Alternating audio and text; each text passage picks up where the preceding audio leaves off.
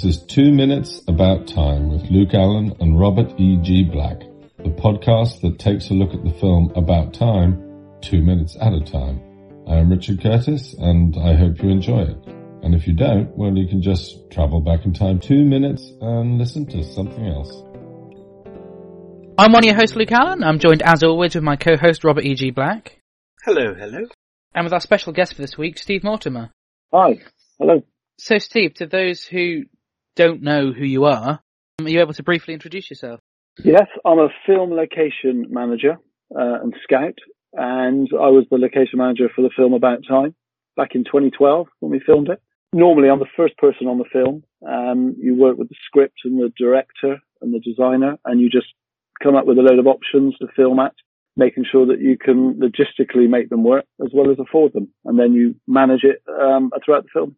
Yeah, and obviously about time. Like this is the perfect point to have you on.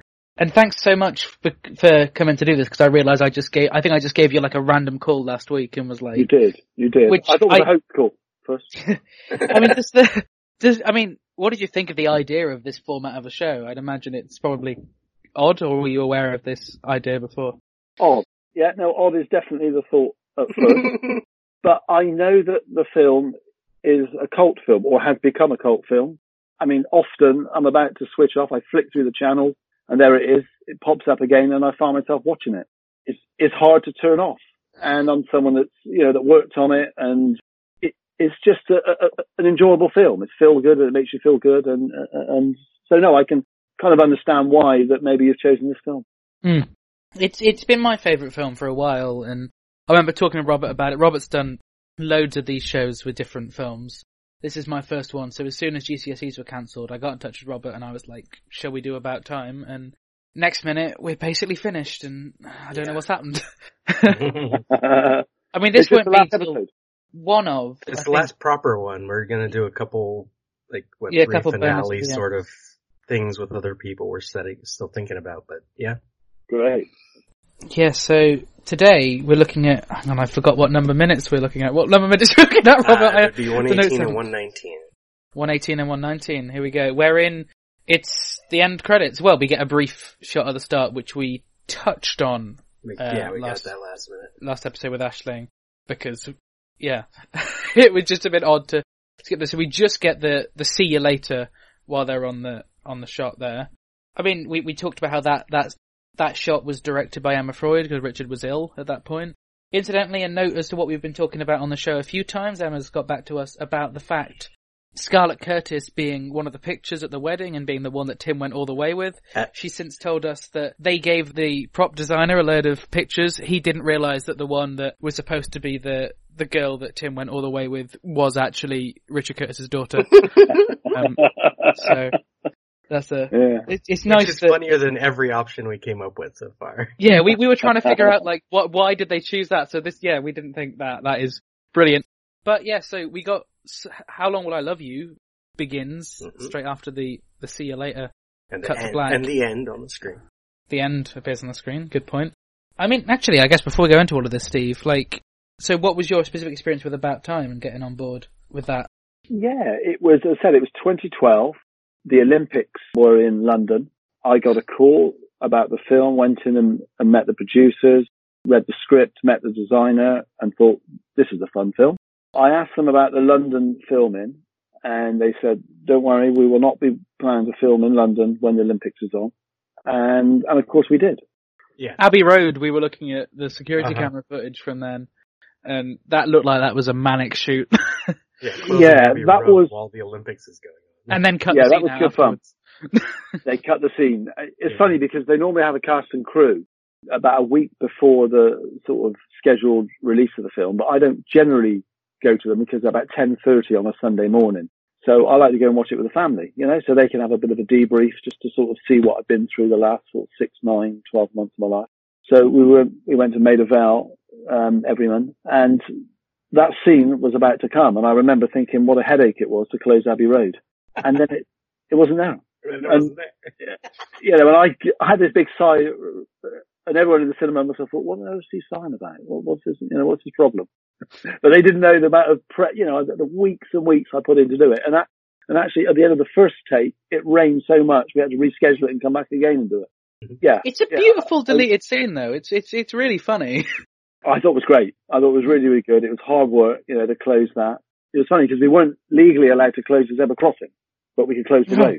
Uh, I mean, that was Westminster for you at the time, but we managed to still make it work. No, I thought it was a good scene, uh, and I was looking forward to it as well. But for what you know, for what a reason it wasn't there. That happened. But, But go back to the Olympics. I mean, in the end, it was easy because no one quite knew what the Olympics was, was going to throw up. And I remember contacting all the authorities and everyone advised, do not film in London. Do not film, do not film.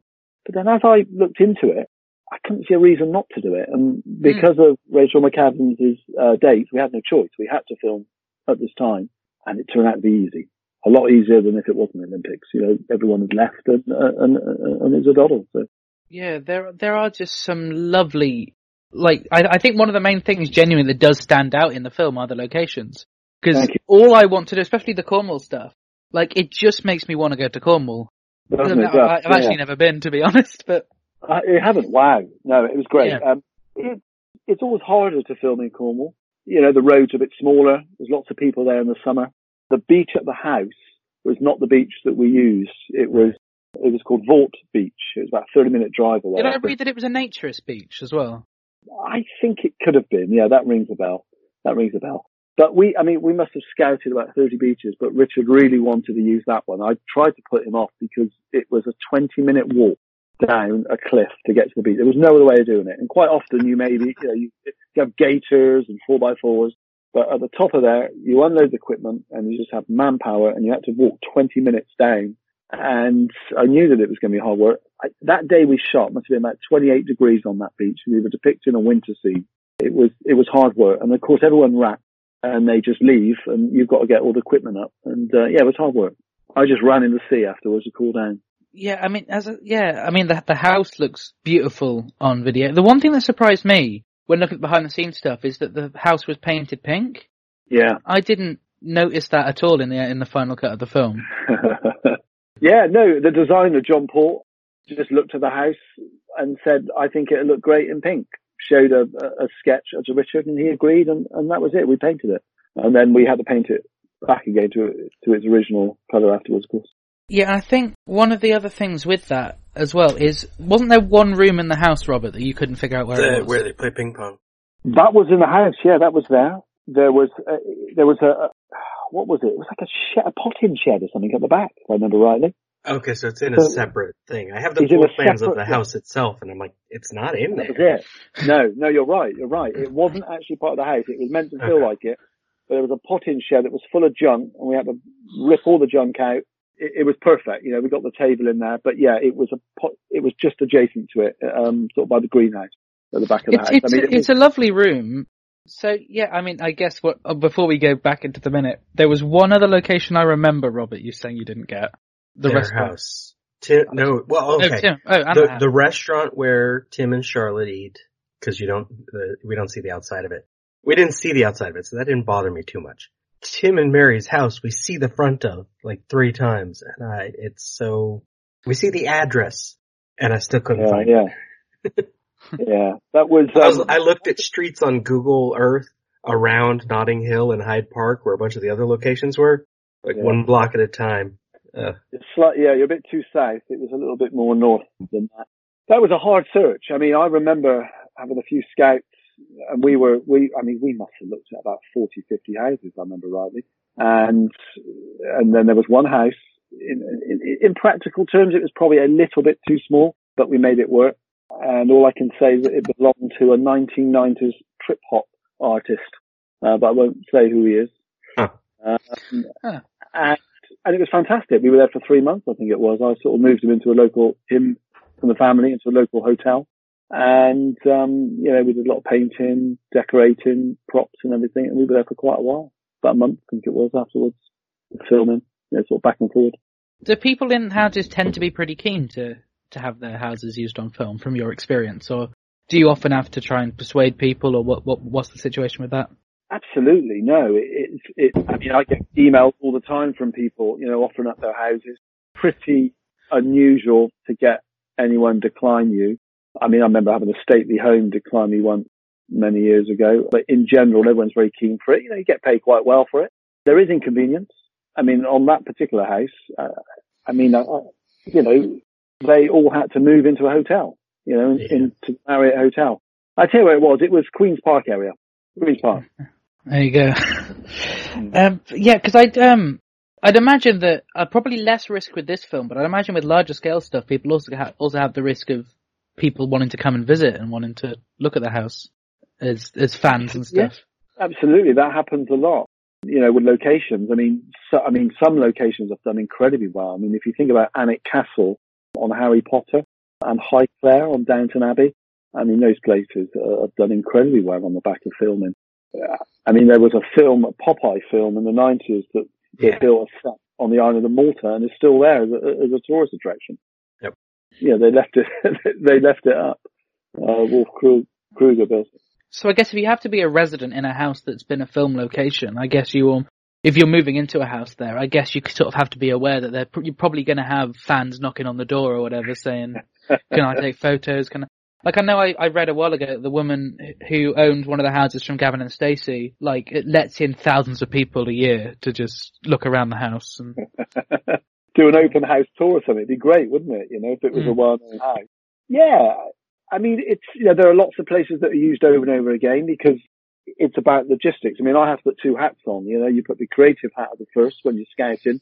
You're trying to you're trying to tick all the boxes, but then as soon as that's done, you've got to logistically make it work. You know, make sure it's got the space, the parking, neighbours. I mean, if you're on a house every day, you need to make sure that the neighbours are happy with it. If you, you know, if you pull up outside at, you know, six o'clock in the morning or something. Yeah, there's quite a bit of work that goes into it. It's not that straightforward, you know, but these are things that we know that we have to do and there's a list that we work through, you know, me and my team each time we do a film. But about time it was everything went right. You need a bit of luck. There's only so much you can do. If suddenly the council decide to dig up a road or a building needs to be knocked down or something like that, it, that's completely out of your hands. But I must admit, everything just seemed to work on this film. It was, uh, it was good karma. Mm. I say it's, it's one of those things which has always interested me. Just from, I mean, obviously, I'm coming from an, an amateur filmmaking perspective rather than anything else. But I mean, it's all. I, I, I seem to be in that sort of mindset now. Wherever I go, it's like, could I use this in something? Could I use that? And obviously, when you're not, when I'm not in a position to be able to pay people to use their houses and stuff, it's going to be more difficult. But I think it must be a very exciting mindset to have. I mean, do you tend to find out that the, the more out and about you are, you more the more you think, oh, need to remember that place for. Absolutely. For I mean, I was out with a friend once. We met in the park, and then she came back to my house, and she followed me in the car. And when we got back, she said to me, "Do you realise all you're doing is looking out the window? You're just looking from left to right. You're just I said, no, I was just thinking about the street. I thought it'd be quite good for something. And films. I mean, it's very hard. I mean, when I read a script, I, I, I don't really get into the story that much. I, I, mean, I skim the story. All I'm thinking about is the creative locations and the logistics. Are, are they really going to shoot that in Cornwall? Because quite often you'll read a script and it'll say, you know, is in Istanbul. So my note is, are we going to Istanbul or, or have I got to find out within the M25? Am I right that the script was originally Scotland? for about time. Yeah, I, I, think it was. I think it was. Yeah, yeah. That rings a bell, but I'm not 100 percent just sure. So it was a little while ago. That does ring a bell, though. Yeah, yeah. Um. So as we um, uh, go through the credits before the we we get any of the locations, we got written and directed by Richard Curtis, produced by Tim Barron, Eric Fellner, Nicky Kentish Barnes, executive producer Richard Curtis, Liza Chasin, Amelia Granger, I, am worried in reading this I'm going to end up messing someone's name up. Associate producer Emma Freud, and then we get the first shot, which is of Vault Beach, and it, it's weird how how beautifully it does seem like it is the beach from the back of the house. Like it's yeah. it's really convincing. And does that kind of ruin films for you when you watch it and you know that these locations aren't? I mean, with with About Time, for the most part, you did really well in having the locations within you know the right distance of each other. I think. Yeah the the only comment you made, Robert, wasn't it, that it was that there were other train stations closer. There are better train stations. To yeah, to yeah, flat, but as opposed to Maida Vale, you mean? Well, I, it's a, I mean, look wise, it's a great station. It's simple. It's got that nice little opening in the middle. Great escalators, but it, yeah. it's not the closest to like any of the locations. No, it's not. It's not. And I, I mean, I don't live too far away myself. I mean, I live in North London and, you know, over the years, there's two train stations that people tend to film at all the time. One's Charing Cross There's like a Mm. secret closed platform that, you know, James Bond filmed at once in Mission Impossible because you go through a door at the bottom of Cha- uh, Charing Cross, you don't know it's there. And there's a, uh, you know, at the bottom of the escalator, there's a door and there's a platform. I think it was Jubilee Line. and It's been closed for 10 years or so. And the other one is the Aldwych one, which is a bit older. It, it's a bit tired and there's no escalator. You have to walk down 300 steps. So people try and avoid that one. And when you film in a live station, you, you have to work within the, the restrictions. And generally that's what, you know, you can't change it. Whatever time the last train that leaves there, whether it's 11.30 PM or midnight, that's when you can start. Sometimes let you do some minimal preparation, but because of health and safety, you need to wait. And then as soon as the last train goes, you close up and it's yours until the, the first train. And Mm. I've always liked it. And I remember, It's it looks it. beautiful. yeah, I like it. I think it's very ornate. It's got very nice, you know, all the tiles. And I just went there, took pictures, showed it to Richard and John Paul and they said it was great. And I think it works really well. That was, I mean, that was the entire night just spent Yeah. listening to that song on loop over and over again. Um, yeah, and suddenly the first train was like six thirty, so at six o'clock we were all coming up the stairs, uh, the escalators, bringing equipment, and yeah, I never wanted to hear that song again. so I guess as well, um, what one of the fascinating things is when we get to Joanna's um, flat, like the the, the location is say, said in the lines, isn't it? Yeah. She she names the actual location. So is that Does she? something which is that something which you find the location and then they add that line into the film, or did Yeah. they write that Yeah, first? yeah. Okay. Sorry, remind me, Joanna, is that Margot Robbie? Uh, Vanessa Kirby. That's Vanessa Kirby. Vanessa Kirby. I can't remember where where was her flat now. It's only in like Um, one scene. It's after, after Tim goes back in the art gallery. He then goes back again to Joanna's flat where he meets Mary again for the first time. And I think what you How- I think what you said, one Robert, is that the in, did you say the interior was different to the exterior as well, Robert? The balcony they show from the outside is a different balcony than Oh, they shoot on. sorry. Yeah. Absolutely. Sorry, uh, where the party was at the start. you mean? yeah. Yeah. Yeah, yeah, that's it. Yeah, no, that was when I found that in Earl's Court. I when I first moved up to London twenty odd years ago, uh, I lived in the street behind uh, Collingham Place, and that was the next street. Uh, Richard and John Paul were saying they wanted a sort of corner flat with a big room to have this party, and literally I just drove up and down the streets. I, I, I thought that that would be a good place, and I was fortunate that I found this flat right right on the corner, and yeah, no, that was where we shot that right on the corner. I, I forget the street. It's the one forward from Collingham Place in Earl's Court. Yeah, and one one of the I, I realise I'm just going through different locations here, uh, but one of one of the other ones that really sort of stood out to me that I found fascinating. There we go. What? I had to Yeah. scroll up in my notes. It's 26 Courtfield Gardens. Courtfield Gardens. That's the one. Courtfield Gardens. Yeah. Yeah. Lovely. I mean, it worked a treat. It was lovely. It was owned by, it, it was being rented, uh, by a French couple at the time and they were back and forth, uh, uh, and we had it for about a week, I think it was. And no, it worked a treat with the balcony and everything. And then is there a taxi that pulls off? I think it was, it was great. But that was, again, it was difficult. We had to, we filmed there till about four in the morning, I think it was. So you, you, know, you're trying to have a party, but keep it quiet. So I, I remember, yeah, I remember it was tough trying to keep everyone a bit quiet at three, three thirty in the morning. But yeah, we did it. It was all good. Yeah, I think one of the other ones which I found fascinating was when I realised that the church that was involved for the wedding is the same church from Keeping Mum. Like- Absolutely, because I did that as well. Yeah. Oh, there we go. Because it, it's weird because I love both those films, but it wasn't until we did this that we made the that I made the connection. And I was like, oh yeah, they're the same church. I mean, Yeah. it's it's it's a wonderful, wonderful church building. It was Um, lovely. Village is called St Michael Penkevil, and um, I can't remember the year, like two thousand and three or two or something. I, you know, keeping mum, Patrick Swayze, Yeah. uh, Kristin Scott Thomas. So you know, I th- again, I think it was a great film. uh, You know, black comedy, Mm. and I, Favorite I film thought- of one of the Shining twins. Apparently, I did an interview with the Shining twins, and I can't remember which one it was, but she said it was her favorite film. Great. I mean, it was great. I mean, I, I couldn't believe it when they said Patrick Swayze, you know, grown up with Dirty Dancing. Mm. Um, and he was absolutely charming. Actually, I mean, we were in this village in Cornwall. It was before smartphones, really. And, uh, you know, I just said, look, you know, there's a lot of people would love to get a, a photo of you and, and all that. And he said, sure, fine. And, and we finished about midnight, I think it was, on a rainy winter. And he just stayed around and got a photo with everyone. And I was trying to clear up, get the lights off. But uh, no, he was charming, absolutely charming, man. So with churches, do they do some churches have issues if there's you know with the with the theme of the script or if there's any bad language? In, like do they Yeah.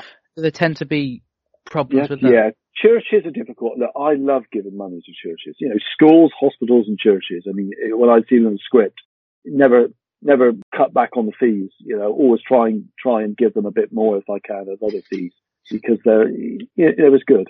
It's good to give Mm. money to those locations. Churches, you know, need money just like everyone else, Yeah. and it's great. The uh, yeah, so we we filmed the exterior of that uh, of that scene, the wedding in Portloe, I think it was, outside the Yeah. lugger, like a, a, a, that there. And then the interior, we couldn't find anything quite right. And then I remembered from Keeping Mum, that was a great church. So we showed that to Richard and loved it. That was good. But yeah, you got to be very careful. I mean, I, I feel like I did uh, the Kingsman film. Have you seen that? That was a film Yeah, I did. yeah. Quite, uh, how you describe that scene we did in the church. um, but yeah. It's a um, bit of everything, really, isn't it? I, I think, and they were going to build it because I, I just couldn't really find a church that would accept that. But that was a Well, that was rightly. a military, uh, understandably, uh, but that was a military uh, flat pack church, which it was I think was built in Romania, something like that, and they brought it back to the home counties here. And it was, and it was just used for counselling, so it wasn't, uh, it, you know, it wasn't a church with services or anything. And we were able, I think we took that for three months, I think it was, with all the stunt rehearsals and everything else. Yeah, the, uh, yeah, there, there weren't many churches that would allow that to. I mean, I did a tiny bit of filming for one of my things in a church graveyard, and that was a lot of discussing and emailing and arranging with the vicar. Like, I know the vicar because it's a church that we held, uh, a charity that I work with at, um, and it was just, he, he was fine on concept, but it was a lot of the, you know, what are the themes with it, how are you going to film it, make sure that, I mean, graveyard's obviously harder because you have, you can't close off a graveyard really. Very Um, difficult, very difficult. Yeah, no, I so- filmed in a few, and and quite often they like, you know, there's always a scene in there where they want to, you know, they want to dig dig a hole or something. I mean, you just have to be very careful about it. But you know, if you put notices up, you know, and let people know, and the fact that you're making a payment to the church, I mean, generally it, it's all worked out fine in the end from experience. Well, yeah, I mean, I think it's brilliant because I, I, I hope this is really fascinating to listeners because I feel like there are so many jobs on a film set that people don't think about. And I mean, I can't think of many more fascinating than locations really, but I think it's definitely one that people kind of forget. Yeah, I couldn't imagine doing anything else. I mean, I still enjoy it. I've been doing it for 25 years. And the beauty of it is that every script generally is different, although I've done a couple of superhero films recently and it's quite often the, you, see, you read similar lines. Um, they're not that creative, unfortunately. Um, but, you know, films like About Time and, I mean, Keeping Mum, I mean, it was just such an unusual story, wasn't it? You know? yeah. Uh, You haven't yet breath seen it, have you? Robert? no, I have not. Yeah, it yeah, a really good film. I thoroughly enjoyed it. I must admit. So on the Uh, credits, we've got our shot of Vault Beach, where we then get the credit for Tom Hollander. I, I find it interesting but understanding that we get the credits for Domhnall, Rachel, and Bill at the start of the film, and then not among the, the rest of the cast at this point. Like, I, I know that's in quite a few films, but it always sort of takes me by surprise. Is that something you've, you, either of you had, had thought about really? No, I, th- I think it's just contractual agreements. You know, there's all sorts of unusual agreements that certain actors, you know, Yeah. ask for. I imagine it's that.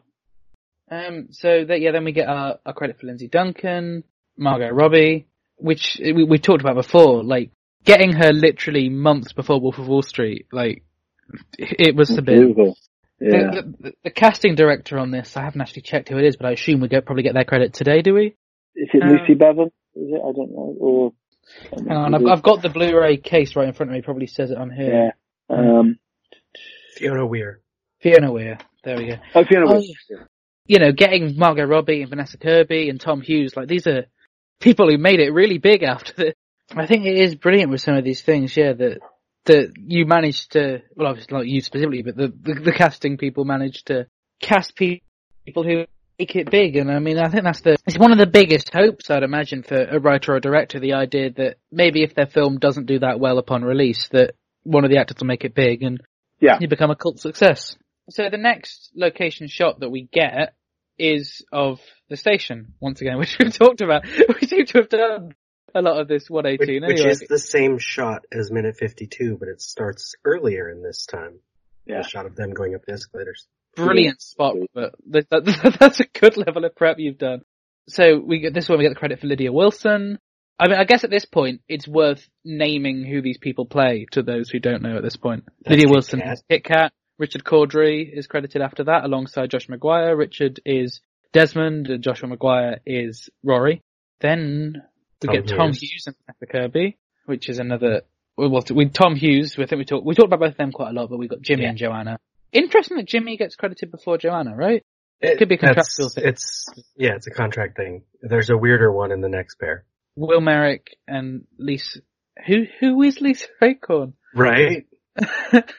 oh, hang on, I think I read this. Is it the mum?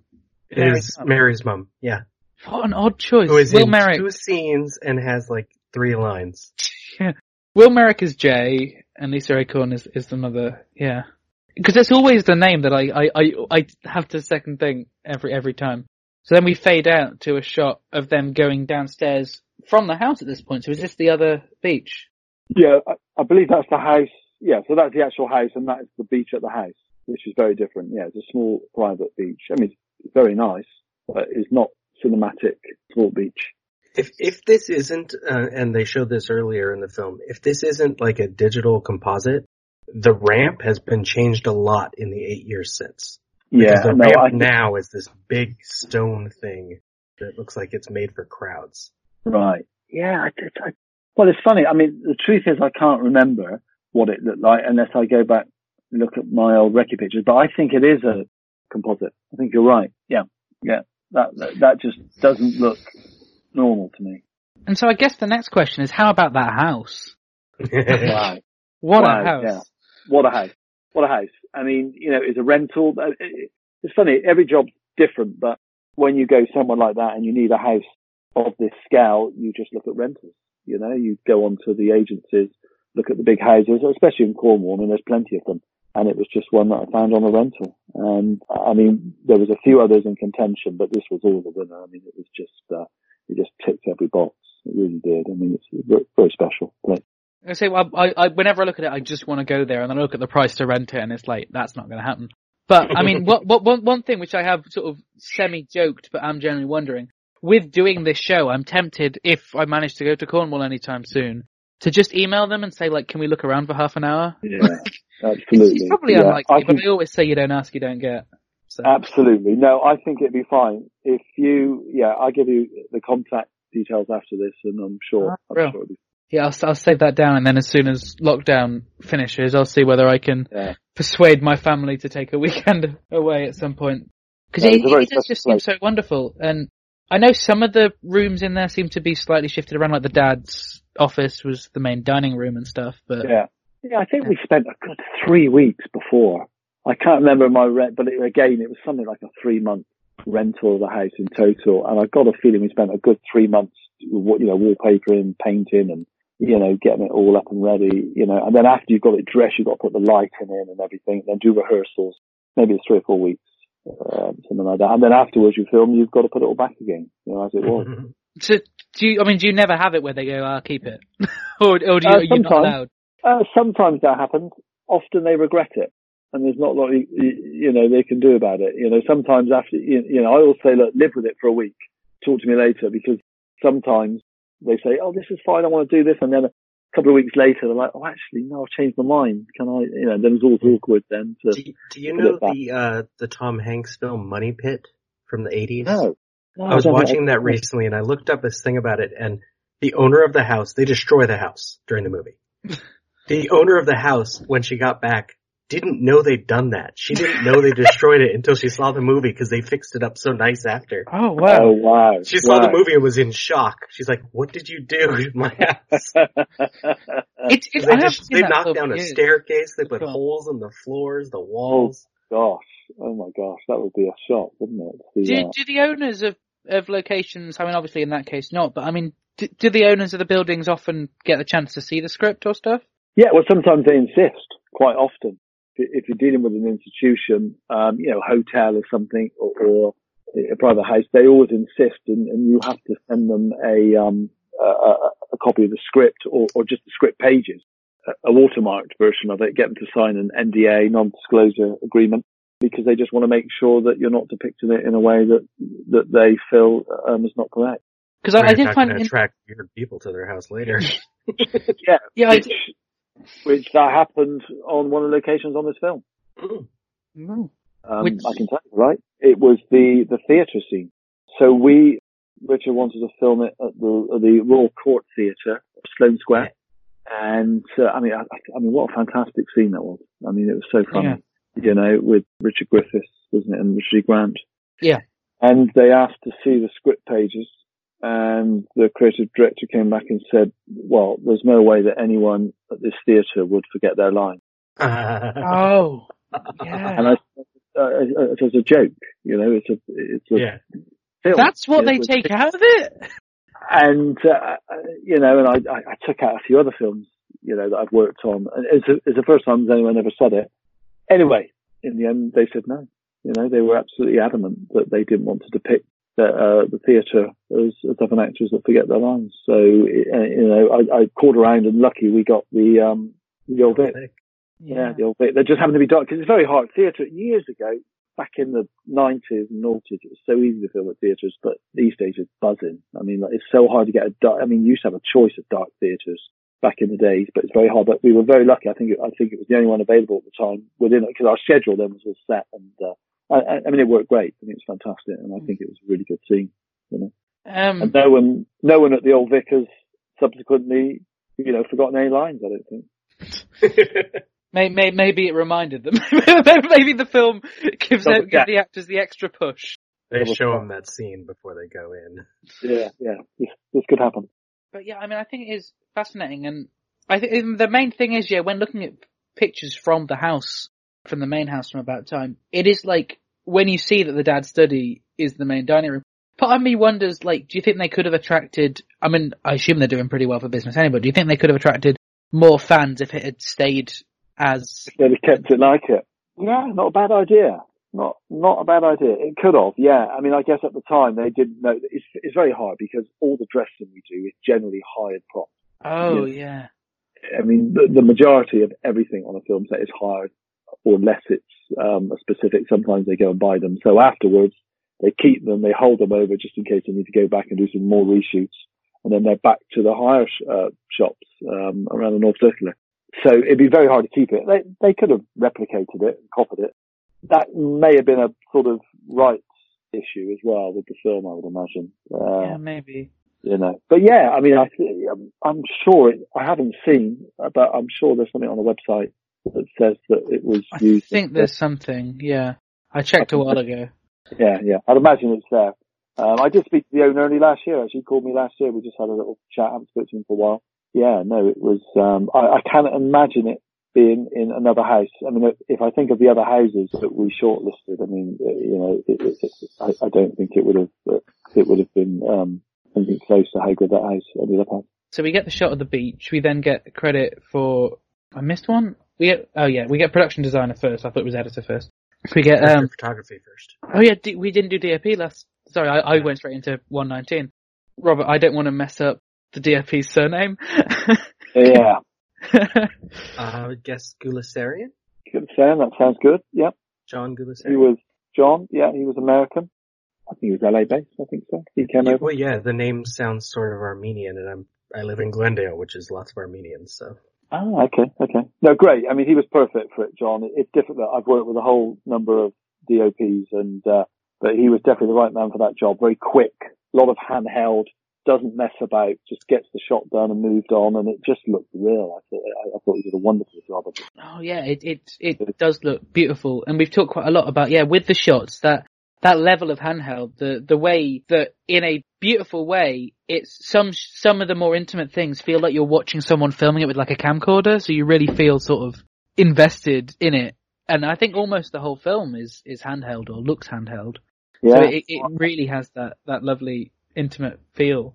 Um, I've got this memory of John with the camera on his shoulder all the time, just literally his shoulder walking around. I mean, he operated himself most of the time. I think.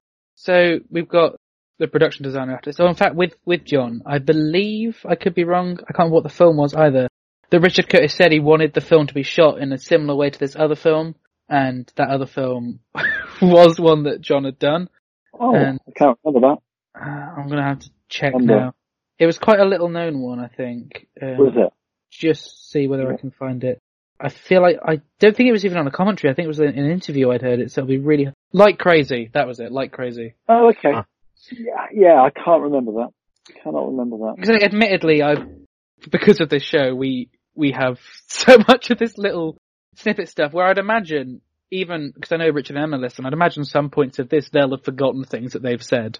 Oh yeah. that that we then we then quote back at them. We get the production designer John Paul Kelly, and I mean we've talked quite a bit about like the the designer stuff, and it's a Mhm. it's a beautiful design of a film. Before we move on to editor Mark Day, um, once again I feel like we're just reading their names and saying they did a good job. But but shout out to you Mark Day. Robert is going to be a real tough job when we get to the rest of the credits. just Graham Curry again, by the way, guys. Graham Curry. Oh yeah, just just just for random thing, Steve. We ended up becoming weirdly obsessed with this one extra in a scene that we couldn't figure out who it was. We thought it was a guy called Graham Curry. I've since found Graham Curry's number on IMDb Pro, phoned him up. It's not Graham Curry, but we I can't we spent an hour insisting it was Graham Curry and talking about him. Yeah. So I'm glad I got in contact with the actual Graham Curry so he knows there's an entire episode dedicated to him wherein we don't actually talk about him. but that's the sort of weird stuff that we seem to have on this show. But yeah, I mean, the, the question is who, how, who on earth do we get in touch with to find out who that one extra was? Because although it's Uh, yeah. stupid, it's, although it's Just contact stupid, all the other extras. why, why did we get so obsessed, Robert? I can't remember. It's funny. There is an extra um, story. Not that, not that particular uh, extra, but when we were when we were filming Cornwall, we were there for a few weeks and filming, and there was a restaurant, a really nice restaurant in um, can't think where it was, Fowey, I think it was. And I went there on Sunday with my family. Richard came in with his family, and you know, we had a nice meal. He was at the other end, and uh, anyway, it was a, a really nice restaurant when I came back to London and we did the London filming, we did that scene Oh. in uh, Pret a Manger. Yes, this is, we, Yeah. we, we, we heard about it. And uh, oh, you've heard it. Okay, have you said? Have you spoke about it? I'm not sure, but please carry on, just, to, just so we get, No, and it was just weird. We were filming. Richard said he wanted to film in Pret a Manger, so we got in contact with them. It took a while, and anyway, we ended up because we were filming in the Royal Courts of Justice that we used the one opposite. And we're setting up prep, and and there was the the girl in the uniform, and I was like, I, where is she from? I know her. I just know this girl. I couldn't think what it was, and then found out that she that when Richard left the restaurant, he he, he asked the girl on the reception of the restaurant to come up and be in the prep team. It's a wonderful story. Incidentally, Richard, if you're listening, me and Robert are both up for being extras. Get in touch. Email in. Well, next time You need to get a job in in a- California. You need to get a job in a Cornwall pub restaurant. That's that. That's that's the, that's the key. spotted. Yeah, yeah, but she was very sweet and she uh, she was excellent. I don't know if she's done any acting at all before, but I, I just thought she was absolutely, again, you know, he spotted her and she was absolutely perfect, you know. And It, it, it's a beautiful thing we get with that as well because we talked about how that was shot. How when he lives today the first time, we sort of see the side profile of her or the back of her head, and then when he's noticing the little things, we get a big close up on her face. It's just Yeah. yeah. yeah, It's it's, it's sweet. really really well done. Oh yeah, well Robert, at least now you know where the Pret a Manger was as well, because wasn't that Yeah. another one? That... And I think the the only other one I remember, well, as we said, was the the restaurant where Charlotte and Tim ate at. would you like to guess or, or shall I just tell you? Uh, Is that the we- one where they meet after the theatre, you mean? Yeah. Yeah, yeah. That, yeah. So that was ping pong on South Bank. Ah, there we go. Uh, ping I pong, don't yeah. you mentioned So that, they- Robert. we had two, you know, generally we're filming, you know, you need an anchor uh, with someone, you know, they're trying to squeeze an X amount of scenes and the anchor was the, you know, was the South Bank and I can't remember we were there for two or three nights. And because of actors availability and everything else, you know, we, we did the scene in the, where she asked him to go back to his, uh, to her apartment where he refuses. That was in the White House apartment, which is right opposite the National Oh, so they are actually apartments. We were we were Was in Unbelievable. White House? That was one of the ones on my list. Yeah, Yeah, yeah. because we The weren't sure House whether it was apartment. apartment or hotel, were we? That was one of our It other was- It's funny. It does look like a hotel. It does. It, Yeah, it's the got- hallway looks like a hotel.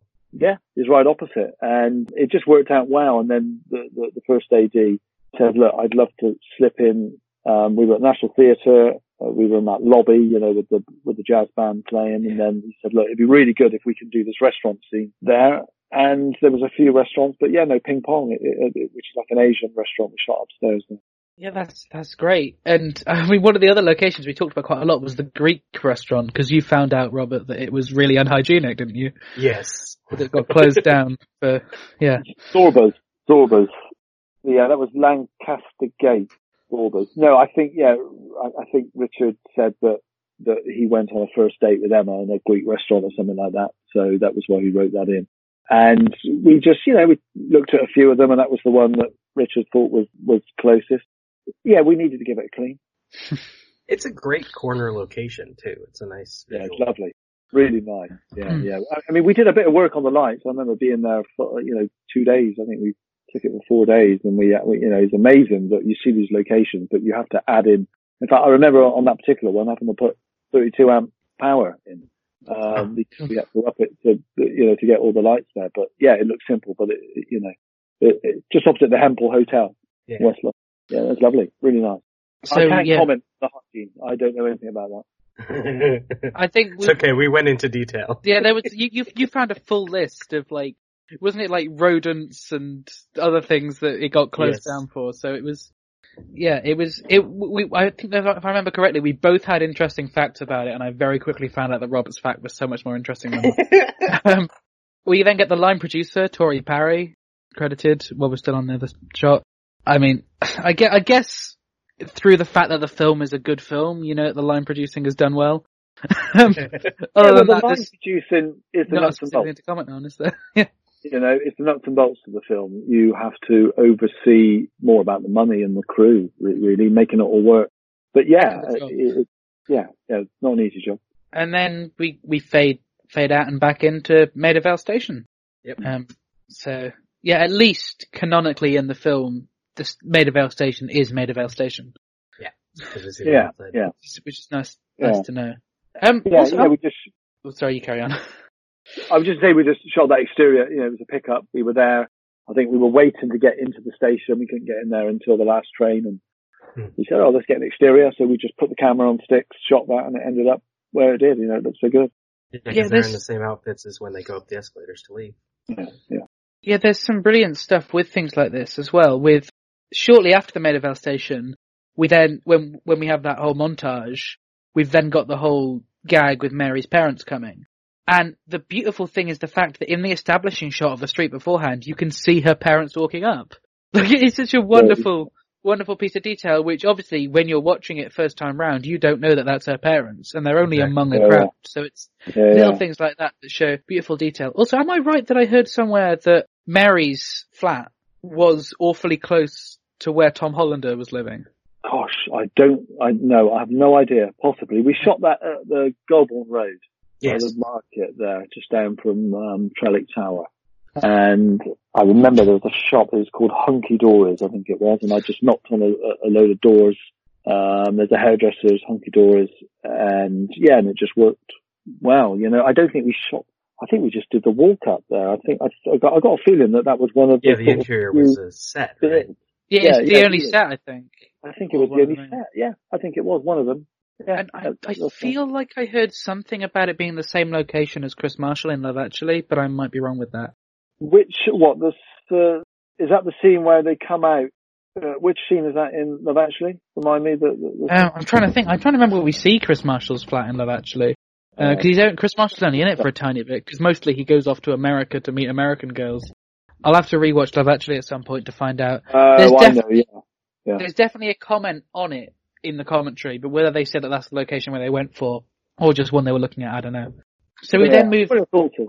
yeah, so we then move on to, well, so we're at Maida Vale Station, we get the, a shot of, well, we get the credit for costume designer Verity Hawkes. I mean, we talked about costume before, the fact that the A lot, costume yeah. beautifully matches the background most of the time in order to, you know, show how everyone's at home, but in other, in other scenes where people aren't quite that comfortable or odd ones out, their costume clashes with it. It's, it's, it's such, the costume design, and of course the jumpers.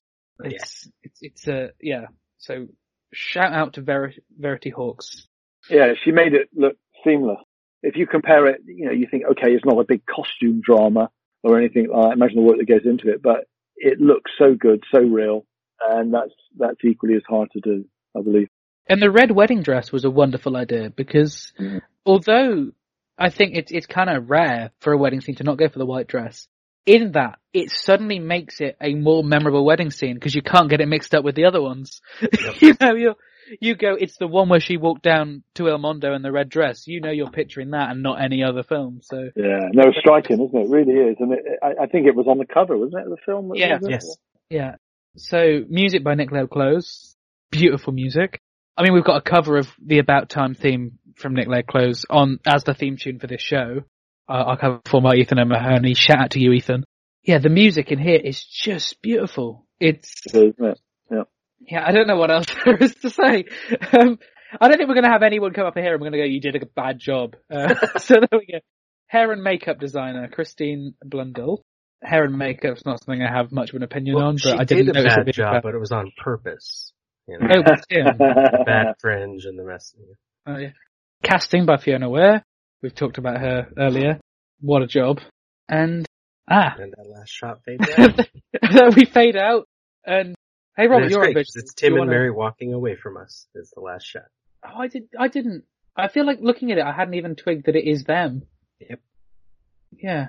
Yeah. How have I never realised that? I realised that's what you were saying earlier, and I wasn't really paying attention that that's what you were talking about them in the same. Yeah.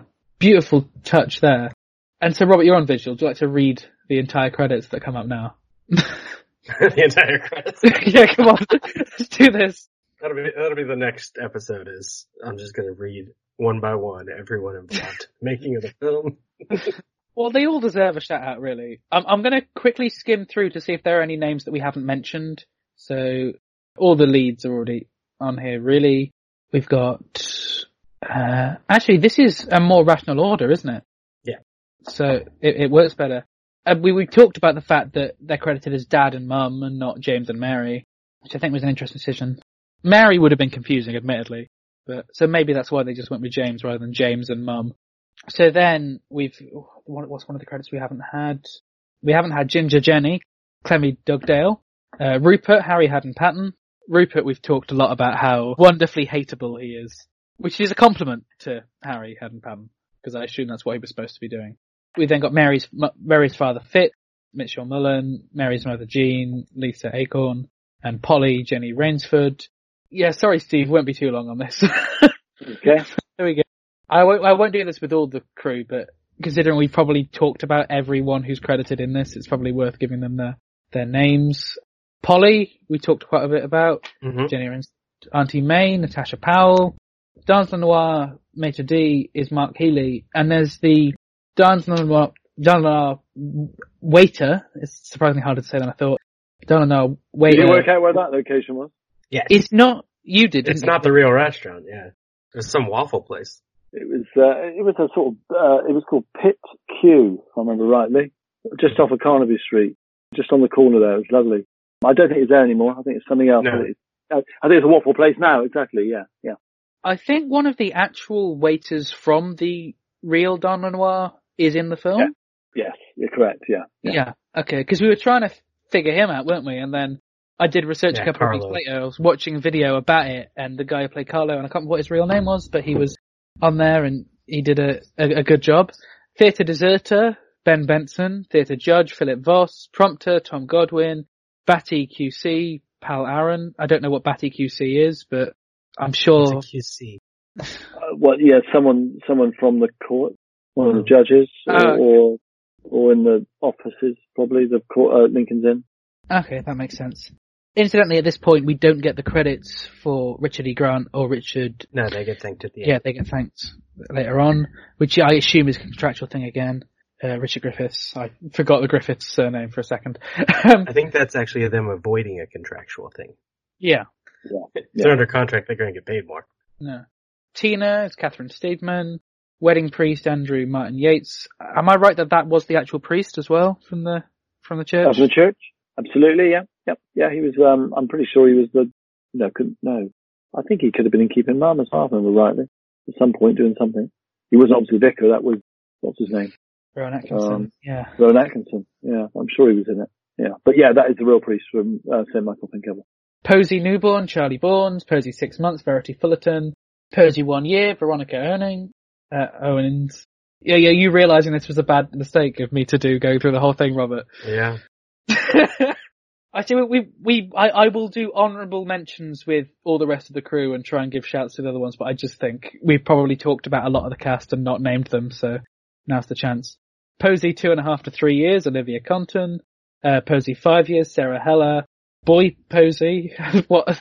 I don't know why I didn't question what that character would be named as, but there we go. Boy Posey, Jaden Dervish, Jeff newborn, Jeff, a name which isn't given in the film whatsoever, Right. um, discredited, um, which you talked as well. So we got, yeah, we got Jeff newborn, Jacob Francis, Jeff five months, Jago Freud, which I assume is of some relation to Richard and Emma. Yeah, I think so. Jeff two years, Ollie Phillip, Joe six months, uh, Sophie Pond, and Joe one year, Sophie Brown. Trudy the party guest is Molly Seymour, the flirty girl is Matilda Sturridge, John, who's John? I mean, unless, I guess John could be the person that the flirty girl at the party is waving at, maybe? Maybe. They don't say a name for him, but he, that could be. Tom Staunton feels like a familiar name. Maybe that's just because that was one of the extras that we were researching. Um, yeah. Well, there was a location manager, a friend of mine called Tom Staunton. When I saw it, I, I was like, oh, sure that wasn't Tom, but no, it's not. I don't think so. So we've got Pret a Manger server is, oh hang on, I, my minute has played itself off. Pret a Manger server is Rebecca Chu. The court clerk is John West. Judge is Graham Richard Haugago, maybe? I don't know. Apologies for anyone with their names. On here we've got Jerry Foreman is Kerry Lane. Studholme. Defendant is Ken Hazeldine. Jazz singer is Barbara Goff. And the busker is Jon Boden. There we go. We're done.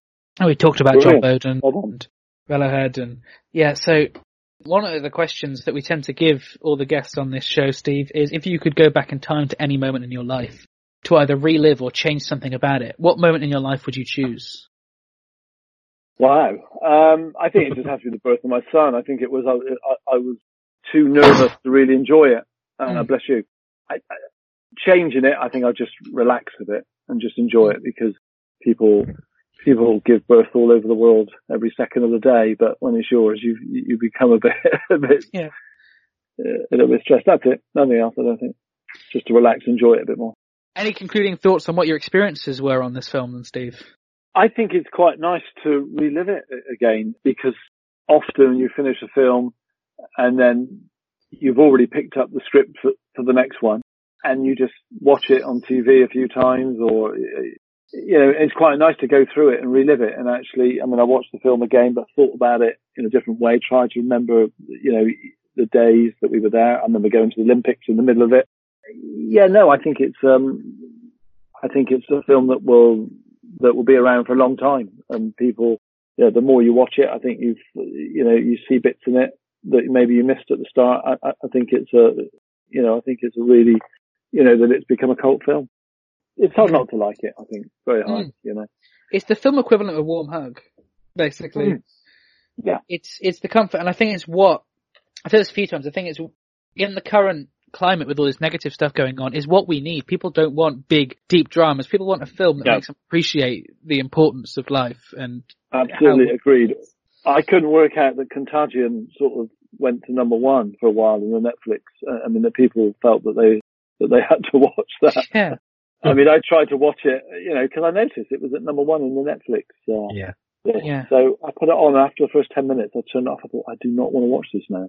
I want to watch About Time. Yeah.